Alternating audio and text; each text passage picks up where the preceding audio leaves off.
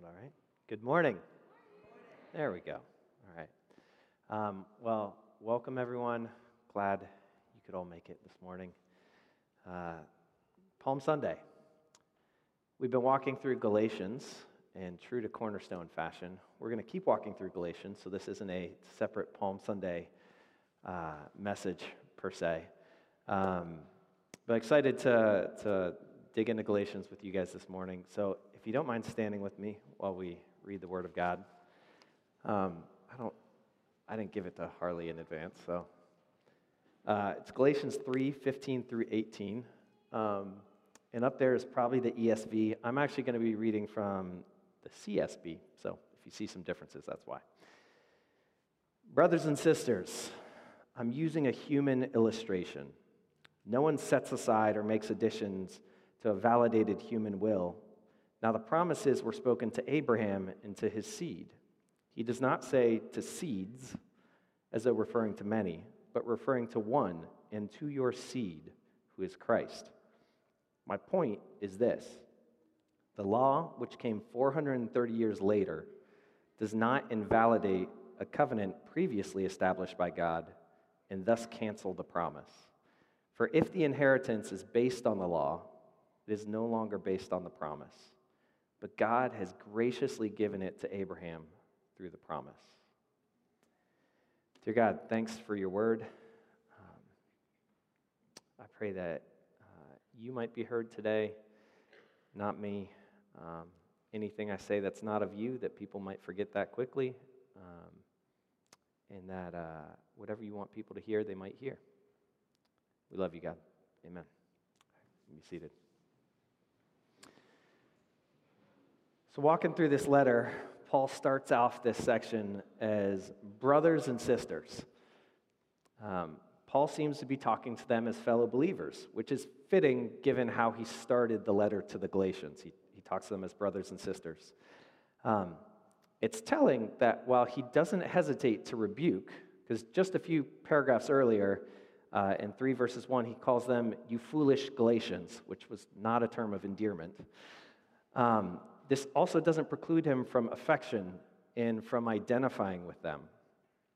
In context, I'm wondering if this is like me saying to a friend who I see making sinful or poor choices, how are you being so stupid? And then in the same breath, encouraging that person. And I've done that before. It probably wasn't the most tactful thing I've ever said, but God used it. And it happens all the time in life. It happens all the time on my hockey team. We call out stupidity and mistakes, and at the same time, we encourage each other to make better plays and to do better. And if it can happen in that arena of life, in hockey, it should also happen in other arenas of life where the stakes are higher. It reminds me of a couple weeks ago. Amanda and I were in an argument. It happens sometimes, rarely, but we were in an argument, and I was talking to one of my best friends on the phone, and he said, Chris, you know what you need to do. And I said, no, Jay, I don't know what I need to do. If I knew what I needed to do, I wouldn't be calling you. And he told me I needed to apologize without qualifying the apology, which I did need to do. And so in the same 5-minute drive to Awana to pick up my kids, my friend told me I was being an idiot, and he encouraged me to do the right thing. Good friends do that. And I wonder if we, as elders at this church, do that enough for you, or if you're a life group leader, or if you're a parent, whatever our role, if we're in a leadership role over someone else, do we rebuke that person in love and then draw close in love? Do we see people well enough to see the areas that they need to grow in? Do we, when we're recipients of correction, give those who correct us enough credit to actually listen to them? Do we, when correcting, give our brothers and sisters the love to treat them as brothers and sisters, even if we see them in error? Or do we come across taking the baseball bat of truth and just swinging away?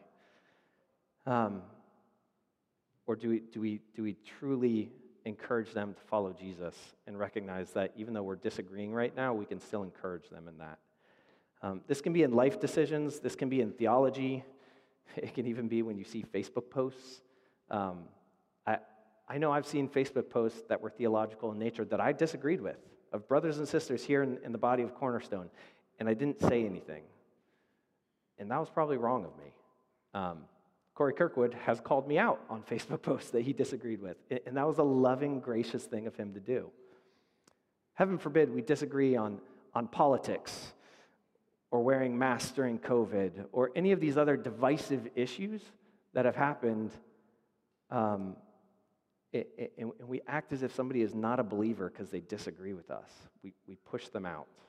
And I think Paul sets a great example here of, like, confront them to their face in love and realize you might disagree on things, and that's okay. You can still be brothers and sisters in Christ. So Paul is making his case here between the law and the promise, and that's what he's been walking through. And so just to remind you, the law was given to Moses, and so at the end of Deuteronomy, Moses sums it up, and he says, in Deuteronomy 30, he says, "For I am commanding you today to love the Lord your God, to walk in his ways, to keep his commands, statutes, and ordinances, so that you may live and multiply, and that the Lord your God may bless you in the land you are entering to possess. But if your heart turns away, and you do not listen, and you are led astray to bow and worship to other gods and serve them, I tell you today, you will certainly perish, and will not prolong your days in the land you are entering to possess across the Jordan. I call heaven and earth as witnesses against you today, that I have set before you life and death, blessing and curse. Choose life, so that you and your descendants may live. Love the Lord your God, obey him, remain faithful to him, for he is your life, and he will prolong your days as you live in the land the Lord swore to give to your ancestors, Abraham, Isaac, and Jacob." Then after he sets before them life and death, at the end of Deuteronomy 31, Moses just says, listen, you're going to screw this up. I know you guys too well. You're going to screw it up. You're toast. So that's the law. Moses is saying, hey, do this. Choose life. And I know you're not going to. You're going to screw it up. And the promise. Now, the promise was given to Abraham. And if you notice, the promise was given to Abraham before any conditions were put on it. Even before circumcision as a sign of the covenant, when you look at the promises to Abraham, they were all given prior to circumcision. The covenant ceremony in Genesis 15 that Tony touched on, that was before circumcision. So when you look at the first promise to Isaac after Abraham, when he's alone, does God give him conditions on the promise? He doesn't. In Genesis 26, he says, "I will confirm the oath that I swore to your father Abraham," and speaks of Abraham's obedience. So if we look at the promises given to Abraham, again, before any conditions were given, in Genesis, I'm just going to read through these. So Genesis 12, 1 through 3 is the initial calling of Abraham and the promise. It says, "And the Lord said to Abram, go from your land, your relatives, and your father's house to the land that I will show you, and I will make you a great nation. I will bless you, and I will make your name great, and you will be a blessing. I will bless those who bless you. I will curse anyone who treats you with contempt, and all the peoples of the earth will be blessed through you." Again, no conditions there. Genesis 13, 14 through 16. "The Lord said to Abram, look from the place where you are. Look north, south, east, west, for I will give you and your offspring forever all the land that you see. I will make your offspring like the dust of the earth, so that if anyone could count the dust of the earth, then your offspring could be counted." Genesis 15, 1. "After these events, the word of the Lord came to Abram in a vision. Do not be afraid, Abram. I am your shield. Your reward will be very great." Genesis 15:5, which is one of my favorites. "And he took him outside, and he said, look at the sky. Count the stars, if you're able to count them. Then he said to him, your offspring will be that numerous."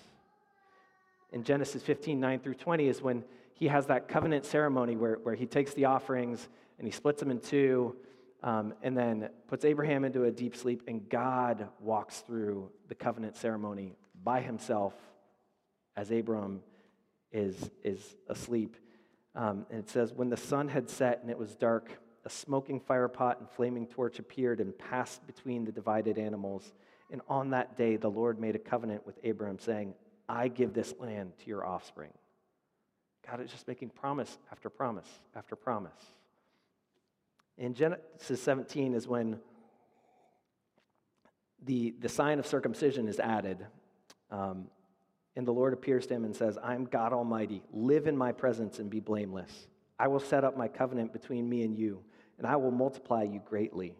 And Abraham fell face down, and God spoke to him and said, As for me, here is my covenant with you. You will become the father of many nations.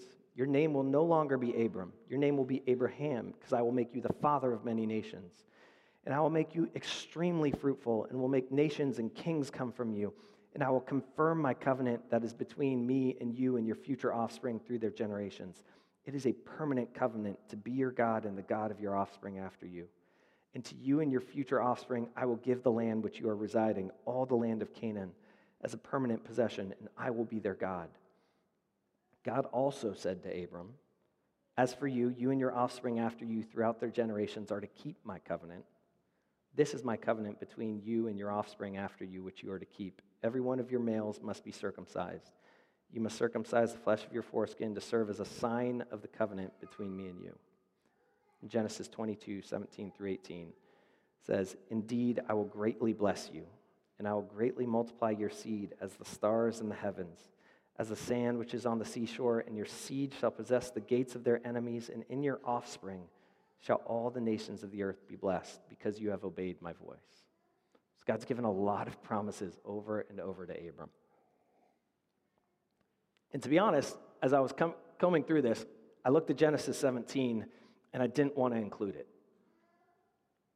Because Genesis 17, God talks about circumcision. He talks about an act that he's calling Abraham to do. It's a sign of the covenant.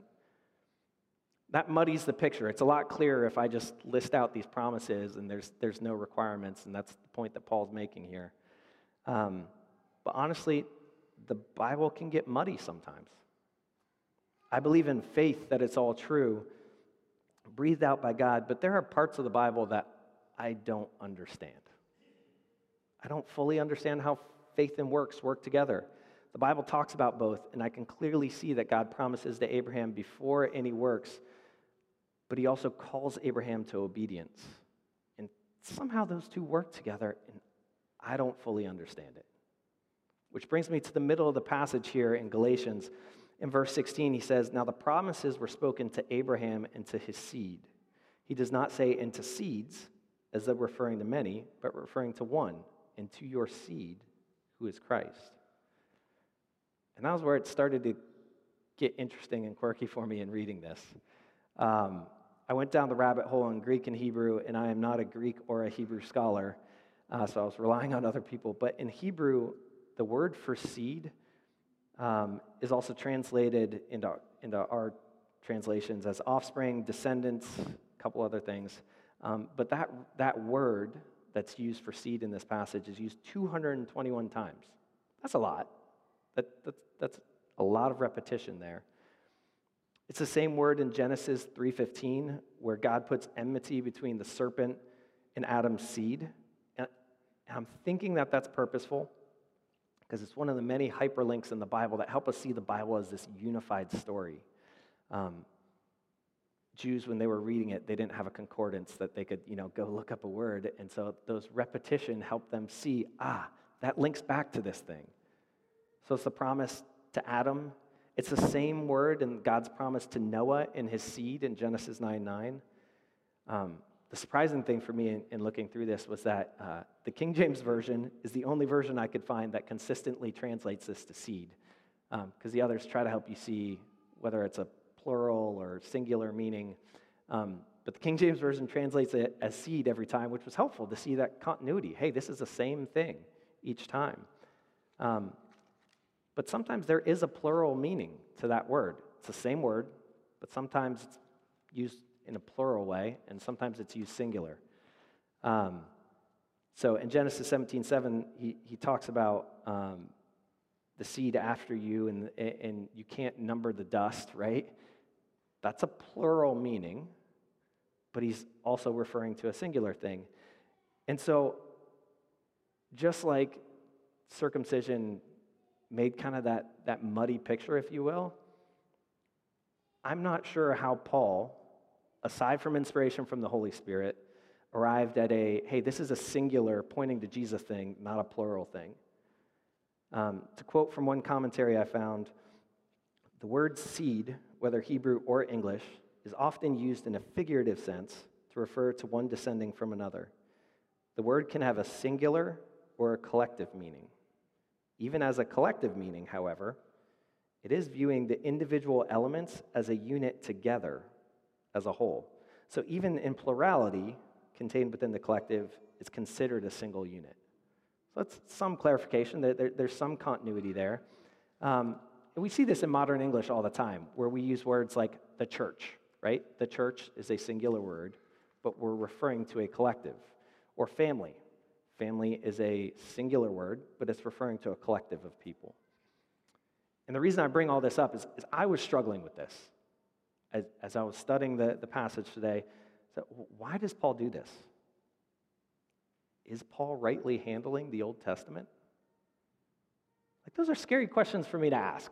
Honestly, like, I read that and I feel that question and I immediately feel guilty. Because it feels like I'm questioning the Word of God.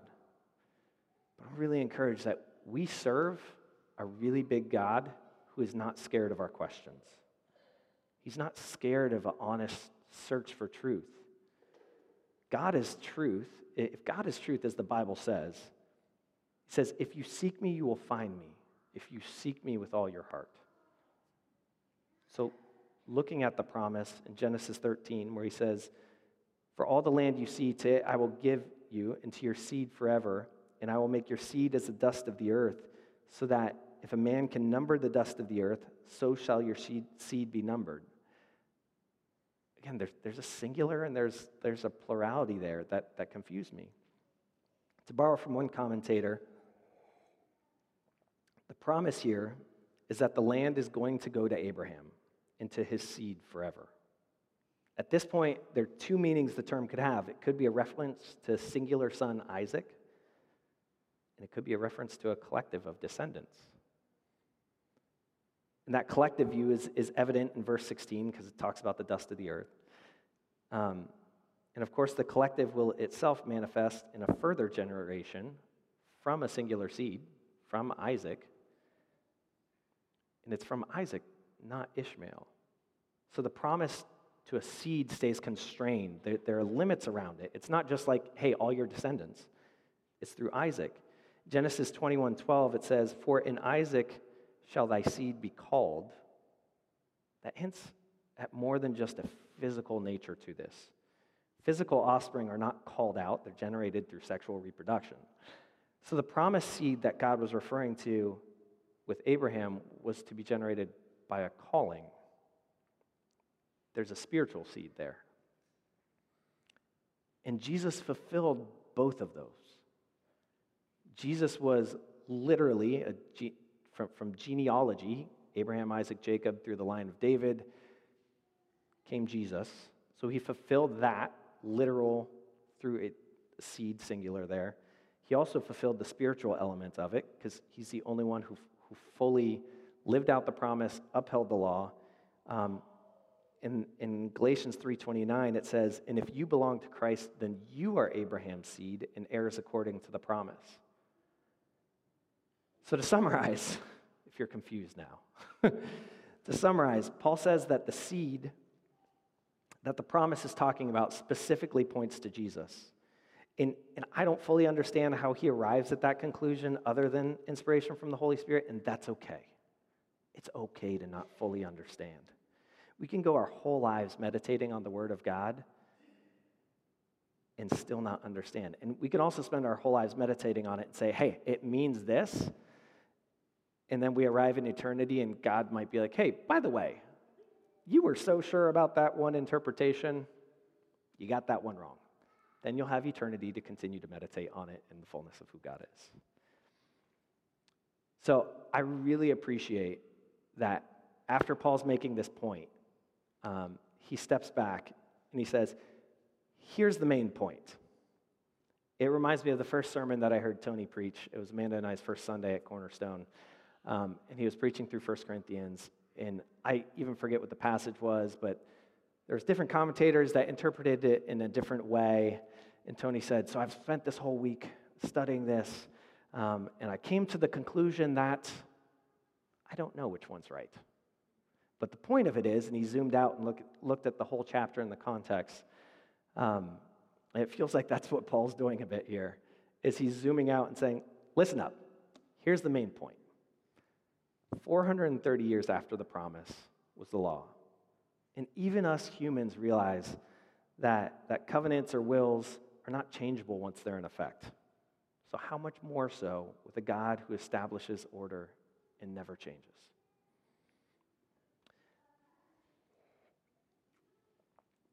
I have in my job walked 4 clients through a death in the family this last year. Amanda and I are updating our estate documents right now. And it's really clear that in a will, after someone passes away, you can't change that. My grandma died when I was just out of college, and I was fortunate enough to receive something from my grandma through her will.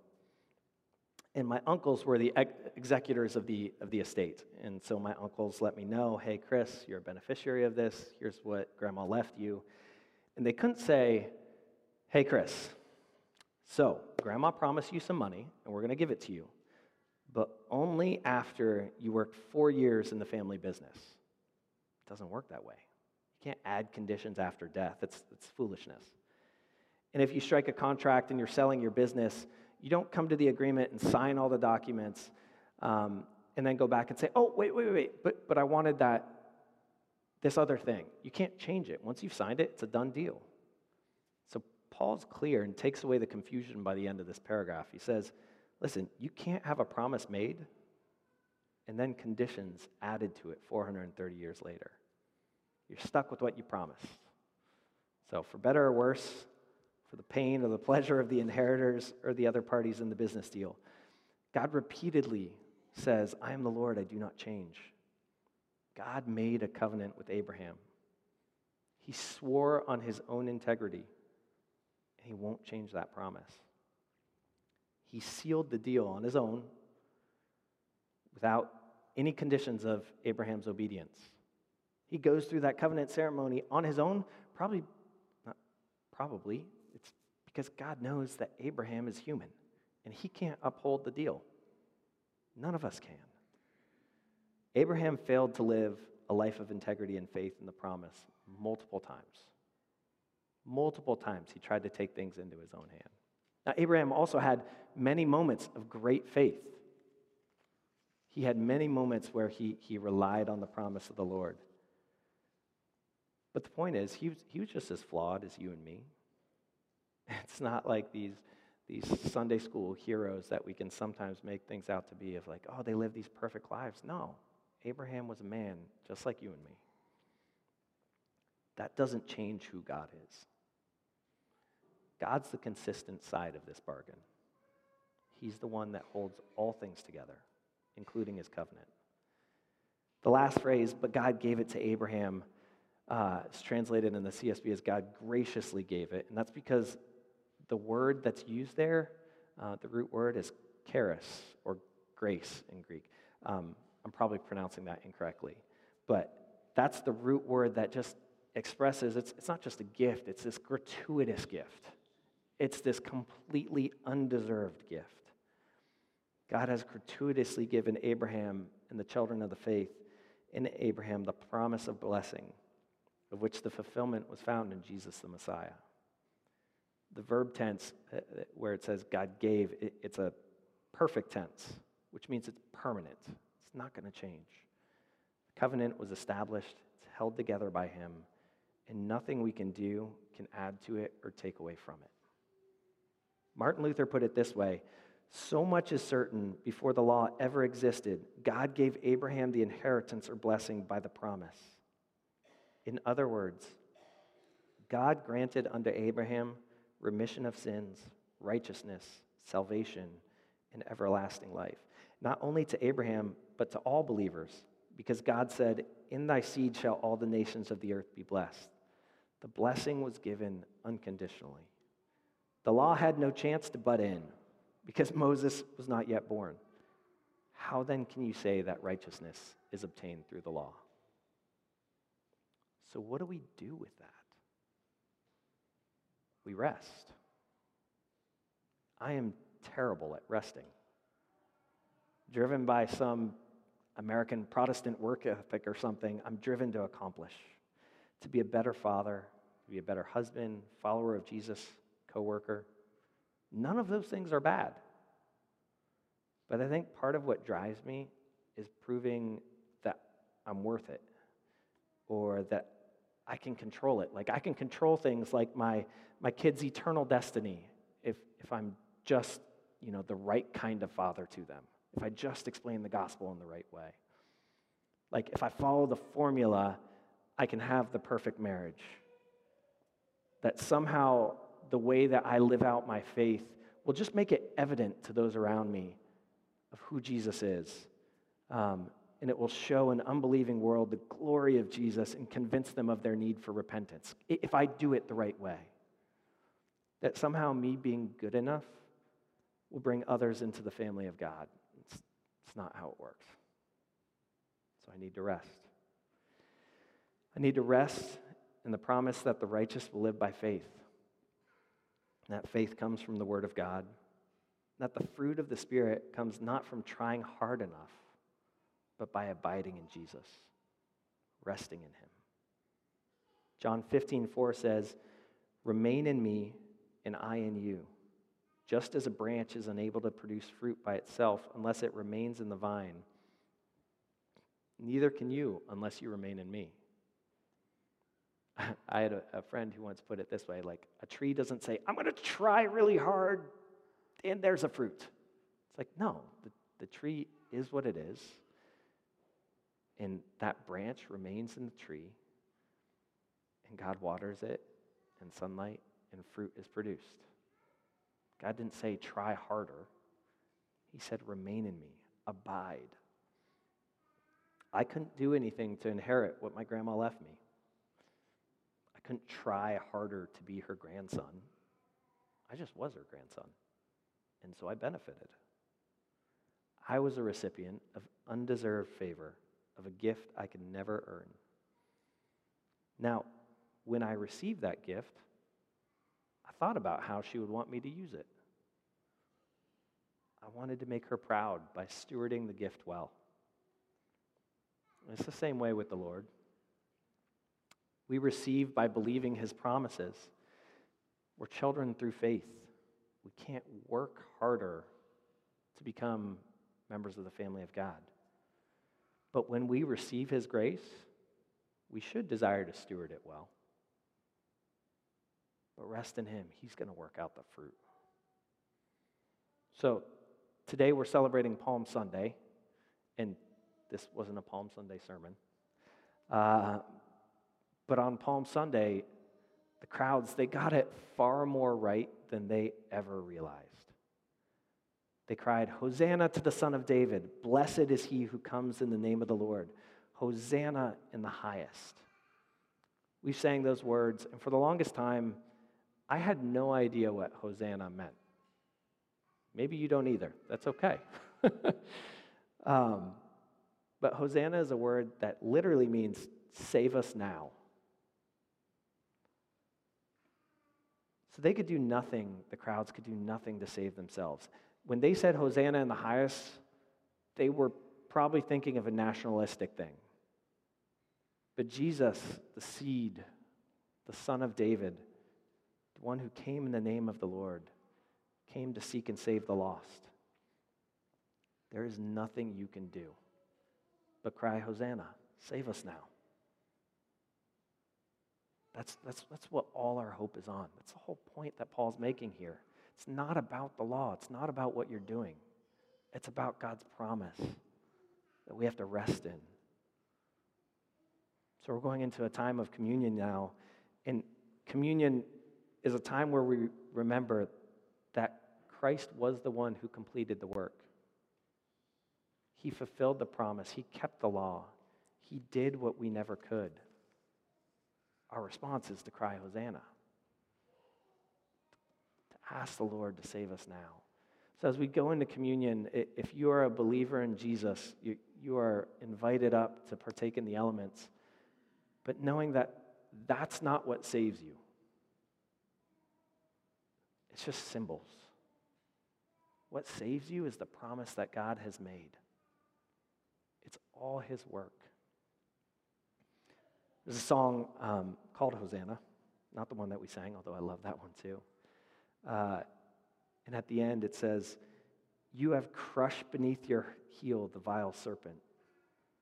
You have carried to the grave the black stain. You have torn apart the temple's holy curtain. You have beaten death at death's own game. Hosanna. Hosanna, hail the long-awaited king. Come to set his people free. We cry, O Hosanna. Won't you tear this temple down and raise it up on holy ground? Hosanna. I will lift my voice and sing. You have come and washed me clean. Hosanna." So I think that team's going to play for us as we sing or as we take communion. So invite you guys to come on up and partake in that.